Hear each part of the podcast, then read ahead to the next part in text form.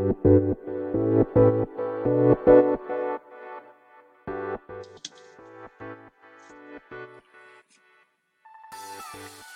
い。始まりました。本を読んでは独り言ラジオ。私、変な髪型をしたポンコツ薬剤師こと町田和俊でございます。はい。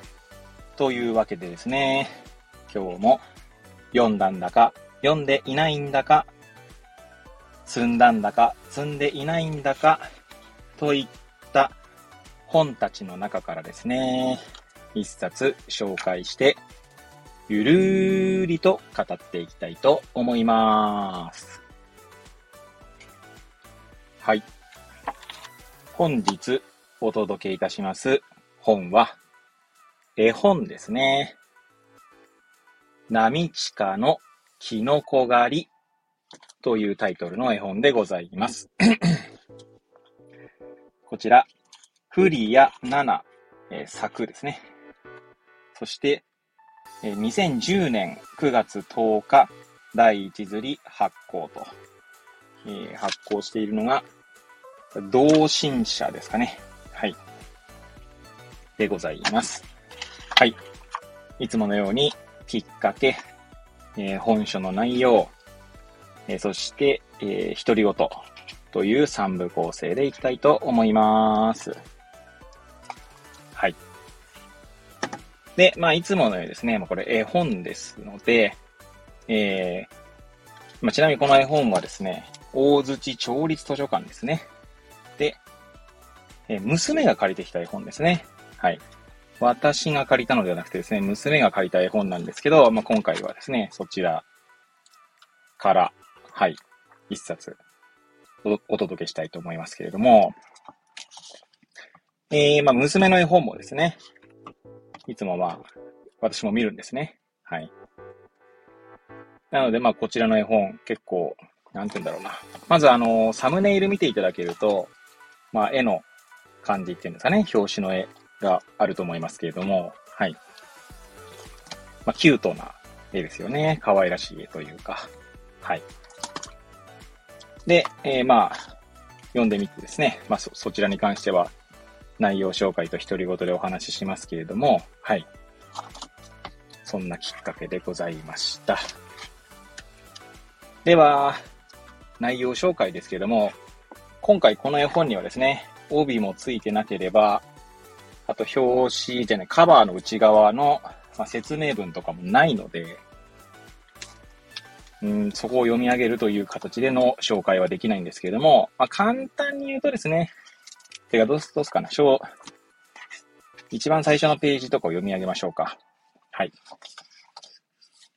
では、最初の 最初のページですね。波地下、キノコ狩りに連れて行ってあげよう。おじいちゃんが言いました。今日は、波地下の初めてのキノコ狩りです。いとこのアンドレも一緒です。という、えー、最初のページですね。はい。で、まあ、おじいちゃんとですね、ナミチカと、いとこのアンドレがですね、まあ、キノコ狩りをしていって、はい。で、どうしようかな。まあ、簡単にざっくり言うとですね、まあ、ナミチカがですね、まあ、キノコを探しながらですね、まあ、はぐれていってしまうわけですね。はい。で、そこで、まあ、不思議な体験をすると。はい。まあ、キノコの、なんて言うんでしょうね。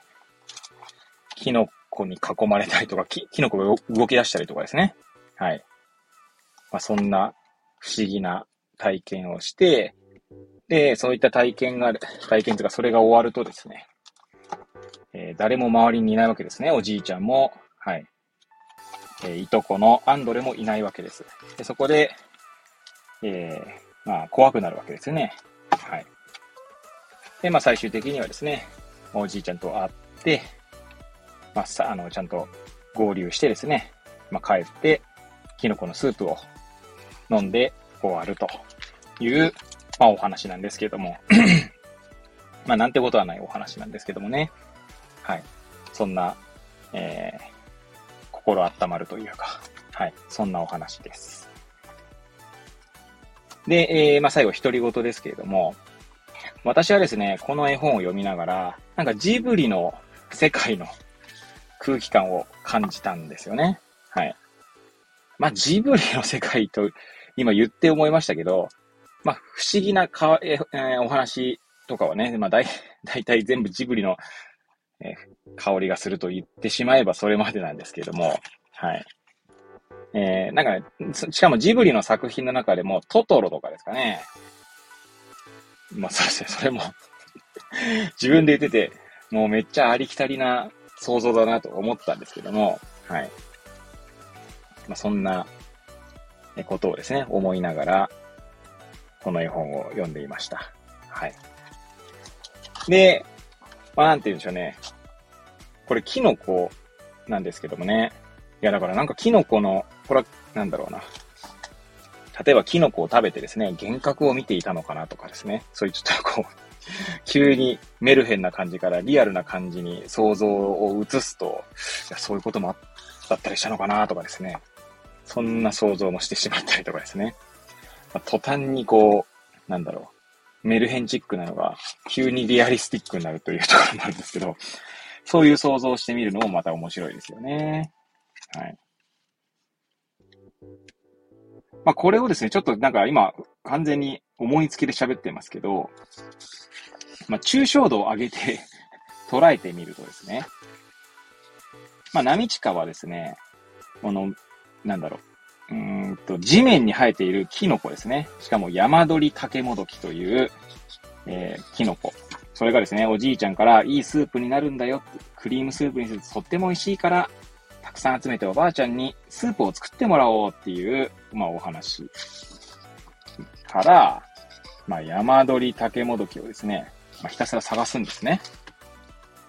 で、そこで迷っていってしまうわけなんですけど、で、なんか思ったのはですね、何か、まあ、熱中しして、集中してですね、何か物事を深く深く、えー、まあなん物事を中心にというんでしょうかね。深く深く考え、思考を深めていくと、周りが見えなくなるってことはあるんじゃないかなと思いますよね。そしてふとした瞬間にですね、こう我に返ると、あれ私何してたんだっけ？みたいな感じになるみたいな。そんなことありませんか？どうですか皆さん。そう考えると、私たちは日々ですね、もうこの思考ですね、あの、思う、考えるという思考の森の中でですね、迷ったり、えー、迷わなかったり、そんなことを繰り返しているのかもしれないですね。はい。完全に思いつきで 喋ってますけれども、はい。まあ、あるいはですね、うん、何かこう、なんだろうな、調べるのが好きな、あ、調べるのに熱中していると、いろんなことを調べたくなるわけですよね。どんどんどんどん。で、そして、あの、ふとした時にですね、なんか自分が 最初に調べたかったものは何だろうみたいな。どうですか？皆さん、そんな経験はございますでしょうか、ま、私は結構そういうのありますね。ふと我に返ると、みたいな、最初の地点というものですね。すっかり忘れているというか。まあ、そんなお話とも言えるんじゃないかなと思いますね。まあ、このお話はですね、ちゃんとこう、戻る場所という意味では、おじいさんと、まあ、アンドレとですね、まあ、ちゃんと合流することができて、えー、ちゃんとですね、その山盛り竹もどきでしたっけか、はい、のスープをおばあさんに作ってもらって、まあ、美味しいねというお話で終わりましたけど、ちゃんと戻る場所があるというところが結構重要なのかなっていう気がしますよね。戻る場所なくひたすら、えー、深く深くに潜っていってしまうとどうなるんだろうみたいな。それこそ迷子になってしまうみたいなこともあるのかもしれないので、はい。まあ、そんなことが言えるんじゃないかなと、えー、初めに読んだ時は全然感じなかったんですけど、今こうやって喋りながらですね、思いついた話を語らせていただきました。まあ、まさにですね、私の番組のタイトル通り、独り言を喋っていたわけですけれども、はい。今日ははい、ここら辺で終わりたいと思います。えー、本日はですね、えー、波地下のキノコ狩りという絵本をお届けいたしました。はい。えー、こんなですね、私のくだらない番組ではございますが、えー、またですね、遊びに来ていただけると嬉しゅうございます。そして、えー、リンクも貼っておりますけれども、ノートですね、ノートの記事、えー、本を読んでは独り言ノートということでですね、1日1ノート、ね、更新しておりますので、そちらもですね、もし、え、よろしければ遊びに来ていただけると、えー、大変嬉しゅうございます。はい。というわけでですね、また次回お会いいたしましょう。ごきげんよう。